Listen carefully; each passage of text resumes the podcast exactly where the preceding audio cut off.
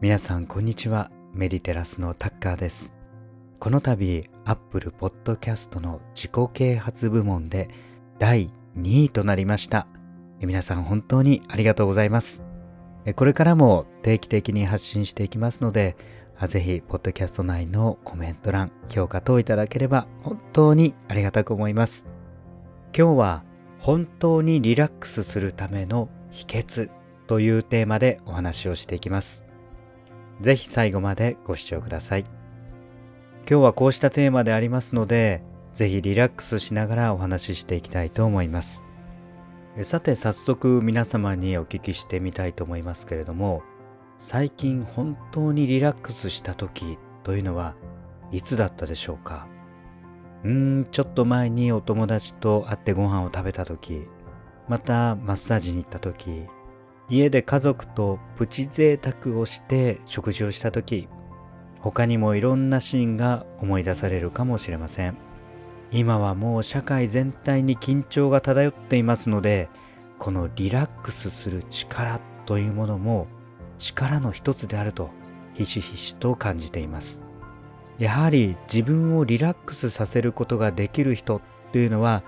長続きしますよね。ぜひ体の健康だけではなくメンタルヘルスも整えながらこうした時代を一緒に乗り切っていきましょう。さて本当にリラックスするための秘訣まず最初にお伝えしたいことはリラックスって本当はどういうことなの？ということです、まあ、リラックスというと、まあ、猫の生き方なんかは、えー、リラックスしている感じが出てますよね。太陽が当たるところでポカポカと日向ぼっこして、え普段ですね、まあ、好きなように生きてますね。回した姿もリラックスしている状態かもしれません。ただ人間も毎日猫のように暮らせればいいんですけれども、そうはいかないのが現状です。そもそもリラックスってどういう意味かと言いますと、まあ、私は普段英語と日本語を使っていますけれども、まあ、リラックスっていうのはもともと英語から来てますよね。ただその元は大抵ラテン語とかから来てるんです。リラックスのリ、RE と書きますよね。この RE っていうのは大抵戻すっていう意味なんですね。まあ、ラックスっていうのは語源がまあ緩めるという意味ですので、リラックスっていうのは再び緩める、再び緩んだ状態になるというのが語源なんです。ここで考えてみたいのは再び緩めるということです。つまりリラックスする前に緊張している状態があるんですね。ですのでよく緊張と弛緩、緩めるということですけれども、緊張があって初めてリラックス、緩んだ状態になるということです。まあ、毎日猫のように暮らせれば、えー、それもいいかもしれないんですけれども、まあ、普段仕事をしたり生活をしていてもいろんな緊張疲れが溜まっていたりします。しかしその状態から緩めてあげるということがリラックスなんですね。ですので緊張があって緩めることができる。頑張った後に緩めることができる。また緩める必要がある。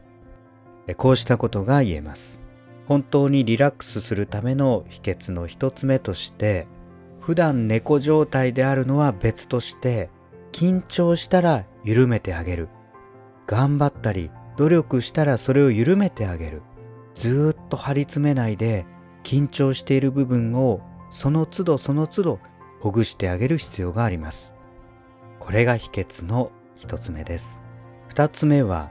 情報遮断をするということです。今皆さん何分に1回スマホを触ってるでしょうかスマホやテレビ、インターネット、YouTube、SNS 様々なものに今多くの時間を使っていますその中にある情報これらの中にもう埋まってしまってるという状況です常に情報の中にさらされて頭の中がいっぱいになっていますリラックスするためには頭の中をきれいにクリアにしていく必要がありますのでまずこの情報遮断をするというのはとても有効です。一日の中で時間を決めて例えばこれから1時間決してスマホは見ないテレビを見ないインターネットも見ないまた半日1日時折そうした時間を作ってみるのもとても有効です。そして本当にリラックスするための秘訣の3つ目は孤独をどう乗り切るかということです。先ほどスマホの話もしましたけれどもなぜ私たちはこうしたスマホや SNS に常に触れているかというと根本的な願いとして孤独になりたくないというものがあります。誰かとつながっていたい。一人になりたくない。寂しい時間を過ごしたくない。まあこうした根源的な欲求があるかもしれません。これはもちろん悪いことではありません。良い人間関係というものは人生の中で最も大切なものです。しかし孤独を癒そうとしてずっとずっと求めてばかりいると逆にリラックスできなくなってしまいます。あなたは一人の時間にどれだけ耐えられるでしょうか？また無音の時間を耐えられるでしょうか？そして何もしない時間は何時間まで耐えられるでしょうか？これは考えてみるとかなりハードルは高いものだと思います。例えば最初は10分間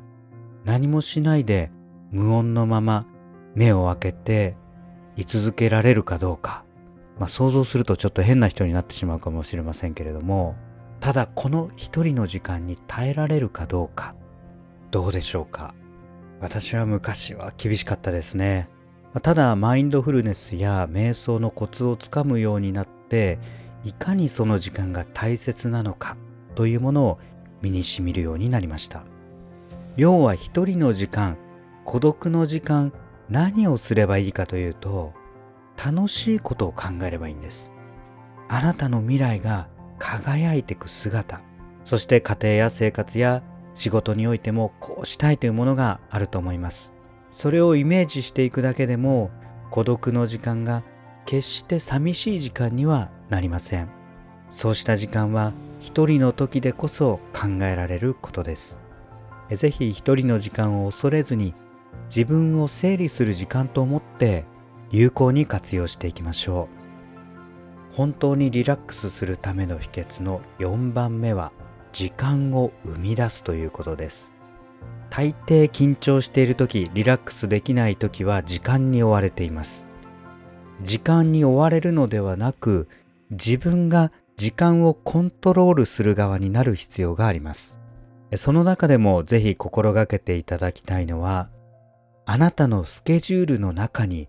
リラックスする時間を入れるということです。これは積極的な休養の取り方です。だいたい過去を振り返ってみますと自分のキャパというものが見えてきます。ああ自分はこれぐらいやったらこのぐらいのストレスがかかるな。これだけ動いたらこのぐらい疲れるな。だいたい分かってくるのではないでしょうか。頑張ったらその分緩める時間も積極的にとっていきましょ